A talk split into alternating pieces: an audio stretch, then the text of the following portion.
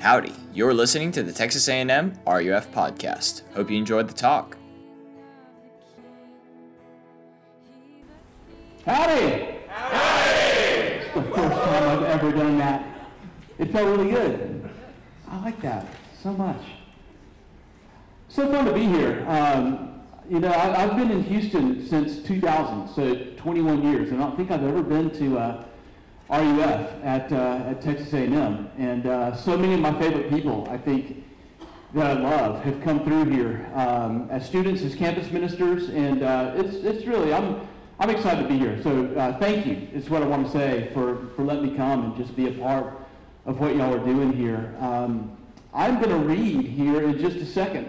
Psalm one twenty-five. So I'm gathering that y'all are in a, uh, I'm hoping, because th- this will make a lot more sense.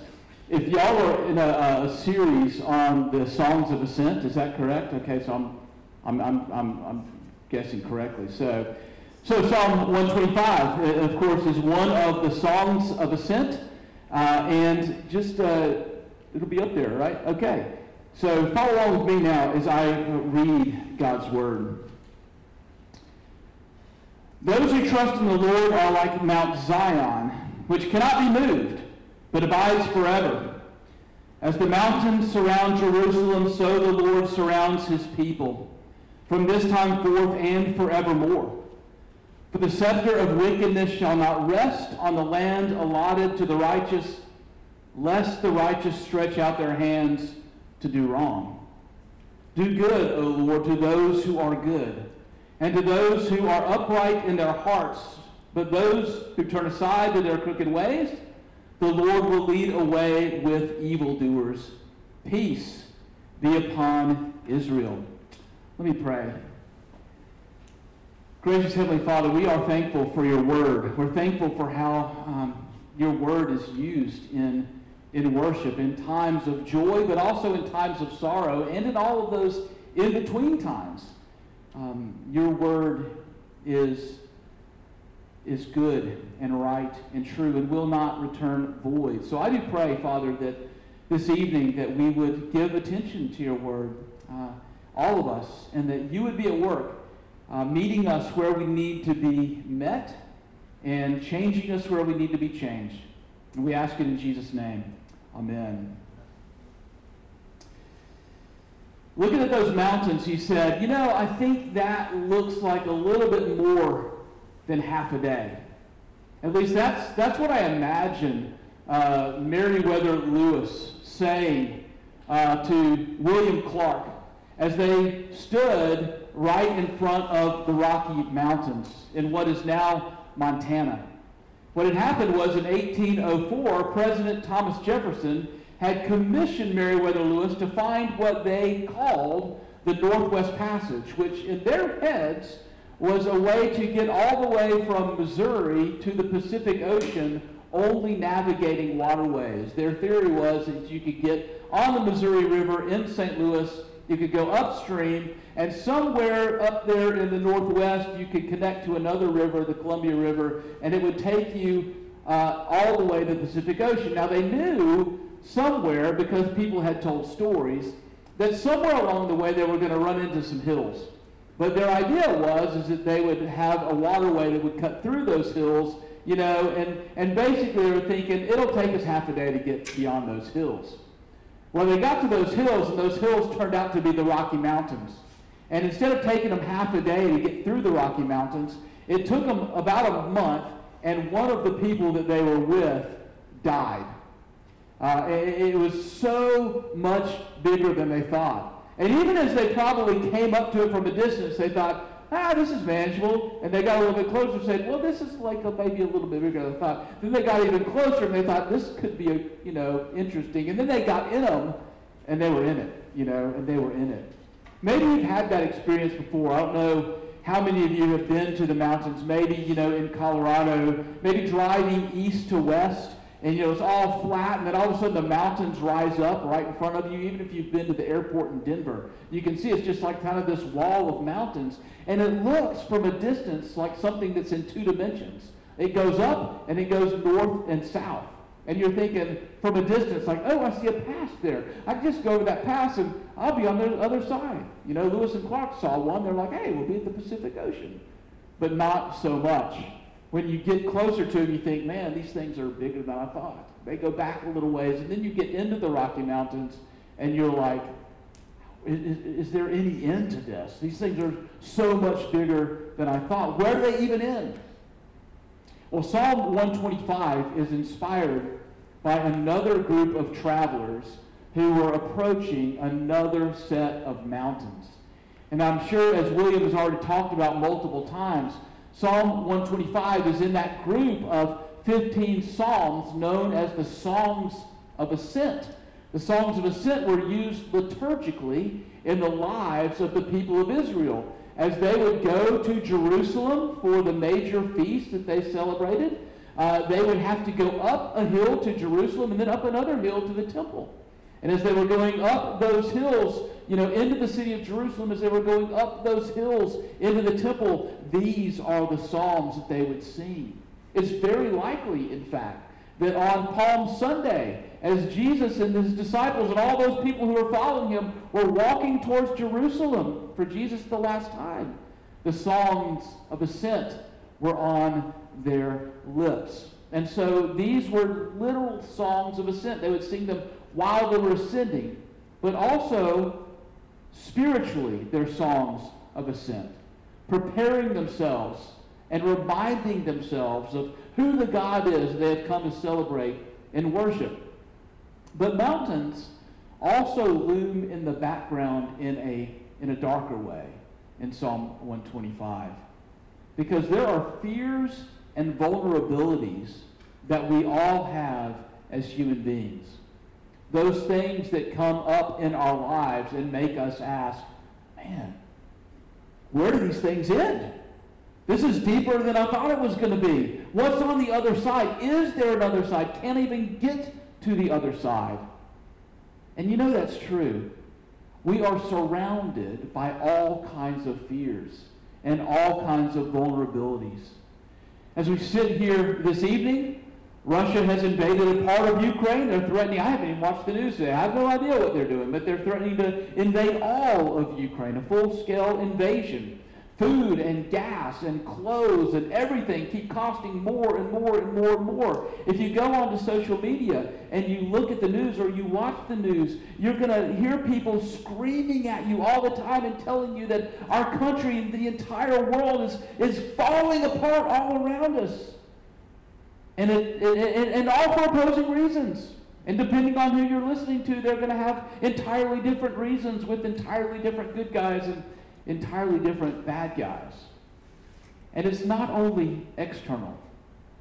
You might be here tonight just simply discouraged in some way. You may be here deeply discouraged, maybe about how your semester's going, your performance in your classes, or your job prospects for the summer, or, you know, for even after graduation.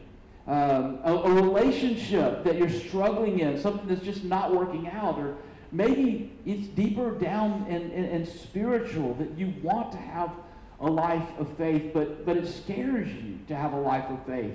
That, that, that you think that to give your life to Christ may not be worth it. It may just be too risky. Putting the parties and the sexuality and the striving for position and prestige at risk. And these are all things that are held in high value in a university setting. So yeah, we're surrounded by all kinds of vulnerabilities. But the question that Psalm one twenty-five asks us to ask ourselves is not this: do we face vulnerabilities in this life? You and I both know that the answer to that is yes. The question is, how do I face the vulnerabilities in this life? How do I face them? It's an entirely different question. And the psalmist gives us an answer here in Psalm one twenty-five. That you face the uncertainties and the vulnerabilities of your life through the security that you have in God alone.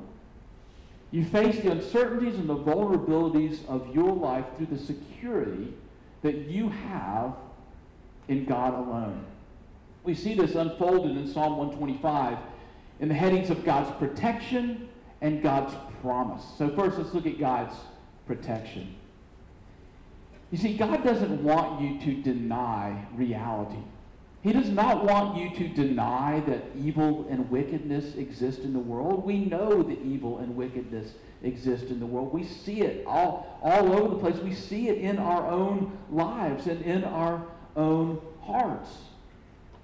But he wants you to face the danger and the reality of evil, not with fear, but with confidence. And not confidence in yourself, but confidence in God alone to meet the challenges that come your way. So, we see this in Psalm one twenty-five in, in two places. So God protects us from dangers from without, and God protects us from dangers from within. God protects you from dangers from without. Uh, this is in verse one. The psalmist is focusing his attention as he's, you know, contemplating this This song in his head. He's focusing his attention on the city of Jerusalem, which is up a hill, and he's looking at it. He may be staring at the temple, which is at the highest point in the city of Jerusalem. And he's focusing his attention there. This is the mountain of the Lord, Mount Zion. This is the mountain established by God himself. This is the place, when this was originally written, that the Ark of the Covenant dwelt. The great symbol of God's presence among his people. And the psalmist says, those who trust in the Lord are like that mountain, established and firm, and shall not be moved. Unmoved in the face of danger, abiding. But how? In our own strength? No, not at all. Look at verse two. Jerusalem, you see, is itself a mountain that is actually surrounded by other mountains that are even higher than it is. So you are secure, you're confident in God's protection of you, not because you're strong enough to defeat your enemies, but because God himself surrounds you. God surrounds you and protects you, and he is strong enough to defeat your enemies. He surrounds you not only now, but the psalmist says, from this time forth and forevermore. That is serious protection. A few years ago, my daughter, when she was in high school, came into the den on a Saturday afternoon where I was sitting watching T V, and I was watching T V, and I was just, I was crying. I was crying, and, and it wasn't because I was watching the Texas Longhorns play football. It was something else. It was penguins. Penguins. And not just any penguins, it was emperor penguins in Antarctica trying to incubate their eggs in sub-freezing temperatures while also trying to avoid freezing to death from the cold Arctic wind, and also while trying to not be eaten by polar bears who may not have had enough to eat and woke up from their hibernation and may go looking for a snack. I mean, honestly, it's enough to make any grown man cry, right? Because this is how it works.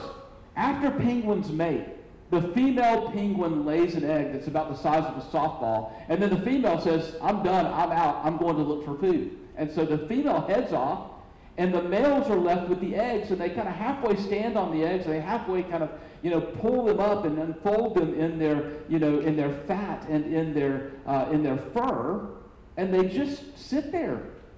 They sit there, basically, for nine weeks. They don't eat or drink or do anything. They just sit there and incubate that eggs. And all of this happens in the middle of winter. Nine weeks of sub-freezing temperatures. Nine weeks of Arctic wind blowing and snow. Nine weeks of threats of polar bears. For the baby penguin in that egg, it is nine weeks of extreme vulnerability. And when the elements are at their very worst, do you know what the emperor penguins do to incubate their eggs? They clump together. They get together in this gigantic huddle. And so the, the penguins that are in the middle stay warm, and the penguins that are on the outside, they bear the brunt for a while of the wind and the cold and the chill. They look out for the polar bears, right? And then when they get too cold, they go into the middle, and other people come to the outside. And for weeks upon weeks on weeks on end, they shift that way. Some standing on the outside, bearing the brunt of the elements. Others warm in the inside until the baby penguins hatch. And then the mothers return. And then the, the, the male penguins who haven't eaten in nine weeks go off in search of food. But if you're a follower of Jesus, One of the things that Psalm one twenty-five tells you is that you are the penguin that is perpetually and permanently situated in the middle of that huddle. You never have to go to the outside to bear the brunt of, of, of the elements. You're always in the middle, surrounded and protected. And you're not surrounded and protected just by other people. You're surrounded and protected by God himself. So it leads us to a question, doesn't it? What does this mean? I mean, so what uncertainties and what vulnerabilities surround you? What are the, the winds and the snow and the polar bears of your life? If the social psychologists are to be believed, you're the, you are the generation that was brought up in large part by fear. Not the generation that was brought up in fear, the generation that was brought up by fear. And do you know how I know that? Because I'm a culprit. I did it. I'm like this Gen X parent, you know, who raised, you know, children in, in your generation. Jonathan Haidt makes this point early and often in his book called The Coddling of the American Mind, that the goal of Gen X parents, like me, has been to keep our children safe. Safe from harm, safe from all kinds of harm. Safe from physical harm, but also safe from failure, from disappointment, from ever feeling the sting of being left out, from not being really good at something, whether it's football or violin or Latin, just some, good at something. We raised you to be safe. We're the Gen X parents. We looked around all the corners. We smoothed out all the rough patches, got you the private coaches and the tutors for the S A T, and you know, taught you how to juggle on a unicycle so you'd have something cool to write on your college essays. That's what we did. We, we, we also reminded you probably at least once a week, maybe not more, what class rank you had to have to get into Texas A and M automatically. That's what we did. And I'm sorry about that. It's kind of my bad, you know. We did that. But here's the thing. It didn't work, did it? I mean, it didn't really work. I mean, fear and vulnerability are still a part of your life, right? I mean, it, it, it, you're not safe. You don't feel safe from everything, certainly. And if you're a Christian, you may have fear on a college campus of someone even finding that fact out about you. You may fear that it would adversely affect your grade in a class or your prospects in a job interview or your reputation in a social group. Or you may fear the future, not knowing, you know, kind of what the future is going to hold for you. Or you may fear a, a summer at home with a, a broken family or hidden addictions or anger or just getting dragged back into some patterns that you were hoping to be able to escape when you went to college. But in all of those things and more, what Psalm one twenty-five tells you is that God surrounds you. He's with you. He's there with you, and not just momentarily. From this time forth and forevermore, he protects you from your enemies from without.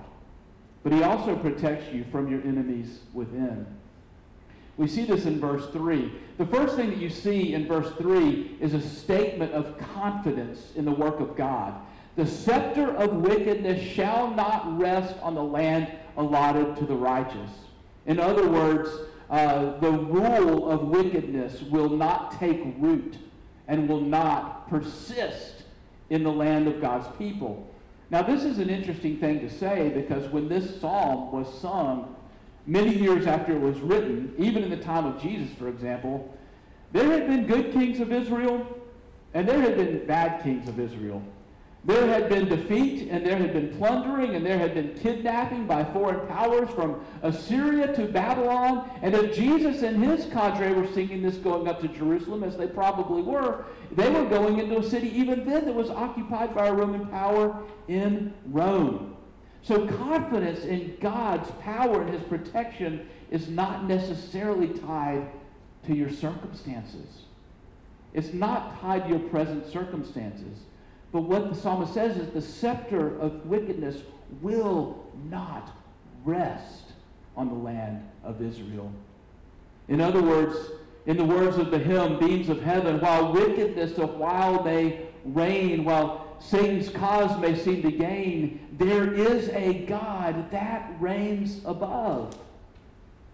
And the fulfillment of this statement of confidence, of course, is Jesus himself, the great King of Israel, the ruler of the nations, the one who rules with justice and power and love. And if you're a follower of Jesus, you're united to the one who protects you. And while that in no way promises you just a smooth life, with no bumps, without deep trials, without deep hardships, it does guarantee you this: evil will not win. It won't win in your own life. It won't win in the world. It will not win. Death will not win. Sickness will not win. Loneliness, depression, anxiety, abuse, falsehood, violence, none will win.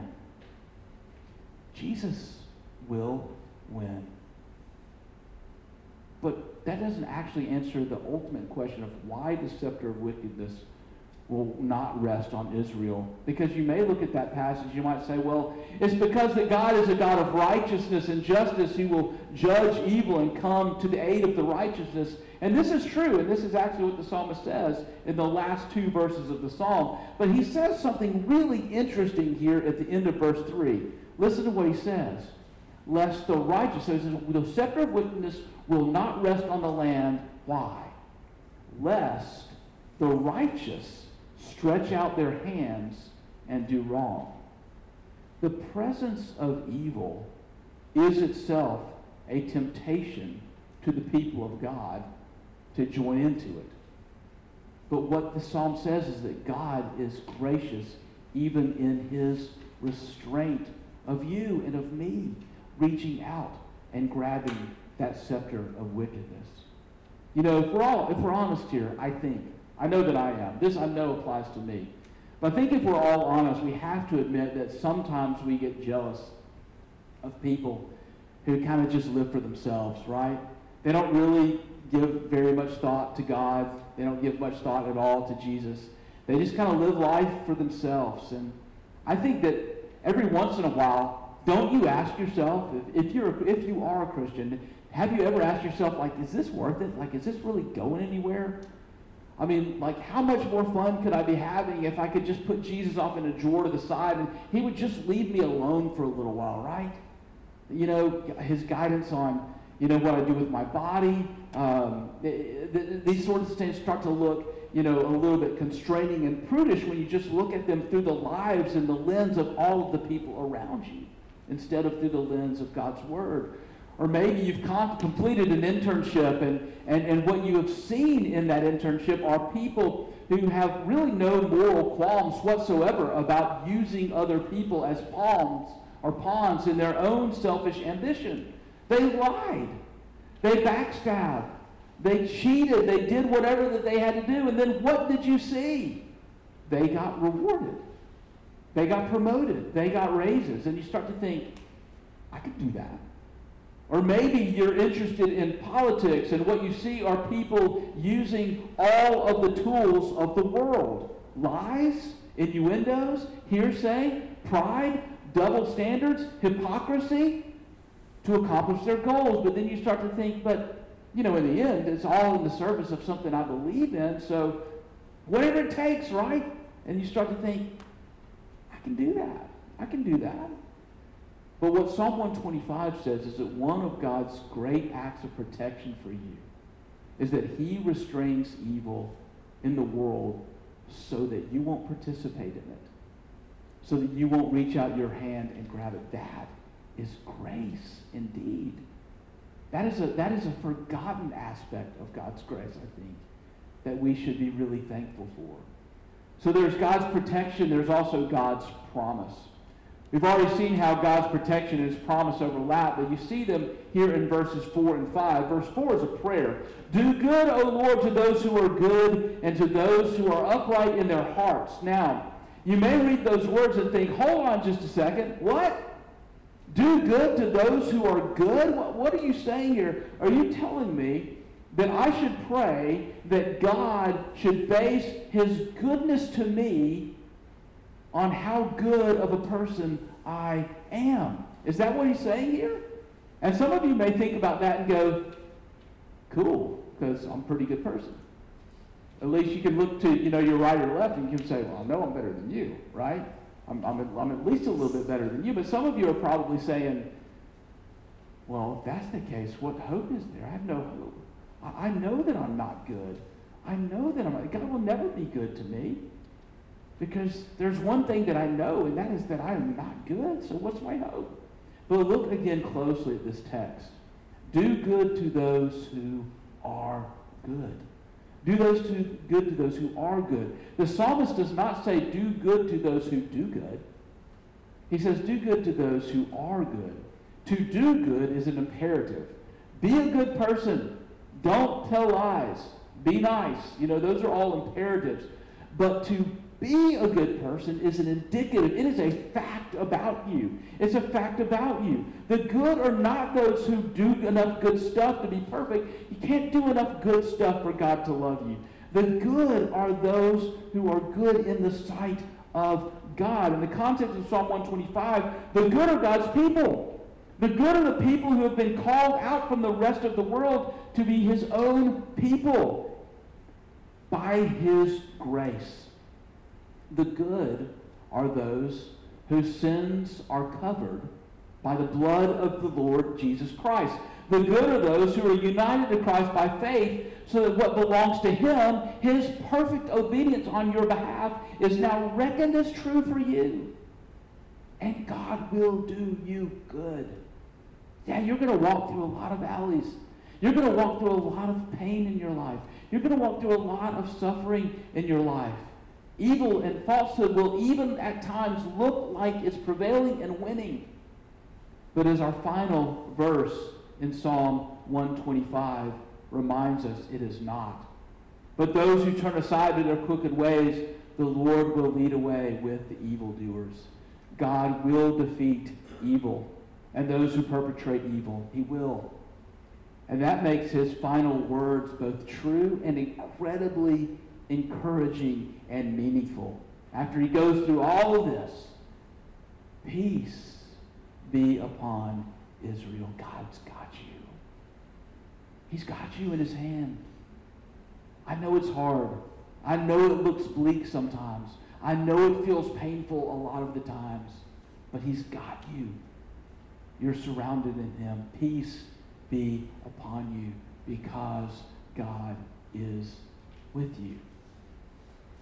While I was working on this sermon earlier this week, I was reading uh, the paper online, and I saw a, an article about the death of a musician whose name was Jane, who went by the stage name Nightbird. Maybe you have heard of her. Maybe you saw her on America's Got Talent. But if you didn't, you can Google her audition, where she auditioned and got the golden buzzer from Simon.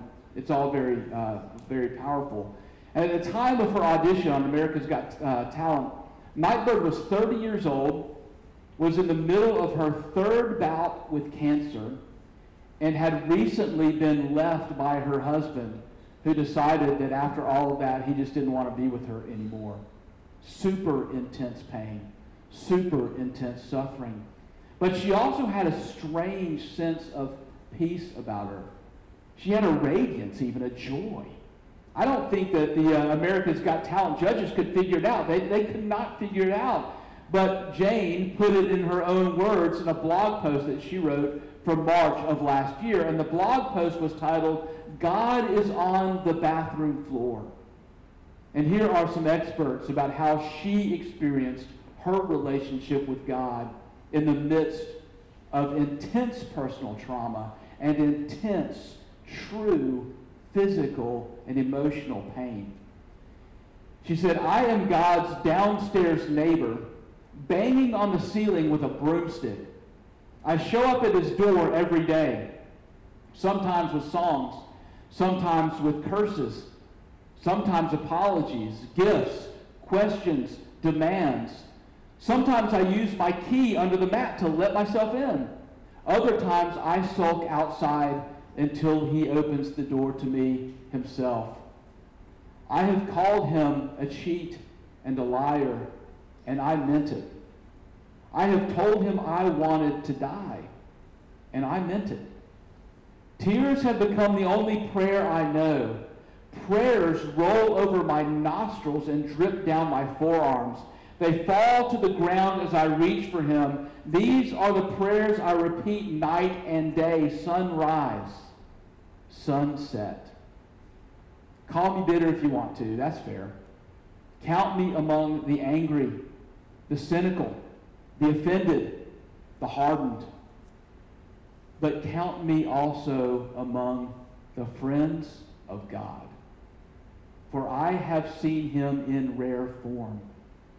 I have felt his exhale, laid in his shadow, squinted to read the message he wrote for me in the grout on the bathroom floor. I'm sad too. If you can't see him, she says, look lower. God is on the bathroom floor. In Psalm one twenty-five, as in all of our lives, confidence and lament, joy and pain, laughter and tears, they coexist.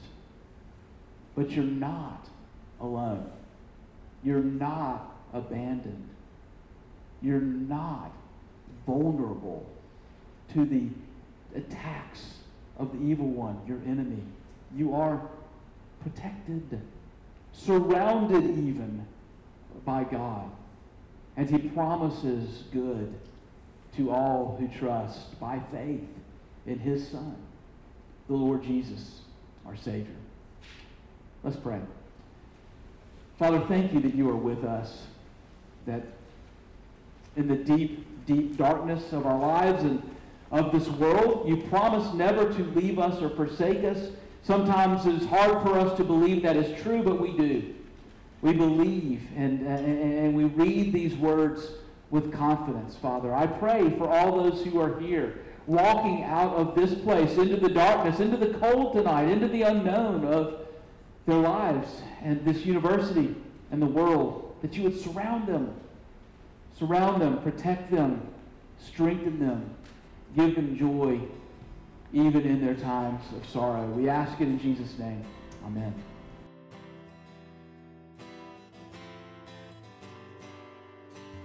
We hope that you enjoyed this episode of the Texas A and M R U F podcast. If y'all are interested in joining us for a future worship night, we would absolutely love to see y'all at All Faiths Chapel uh, on the north side of campus across from Sabisa at eight p.m. on Wednesdays. Go ahead and follow at AggieRUF on Instagram for updates about any other events that we might be putting on throughout the semester. Uh, thank y'all so much for listening, and we hope to see y'all around sometime.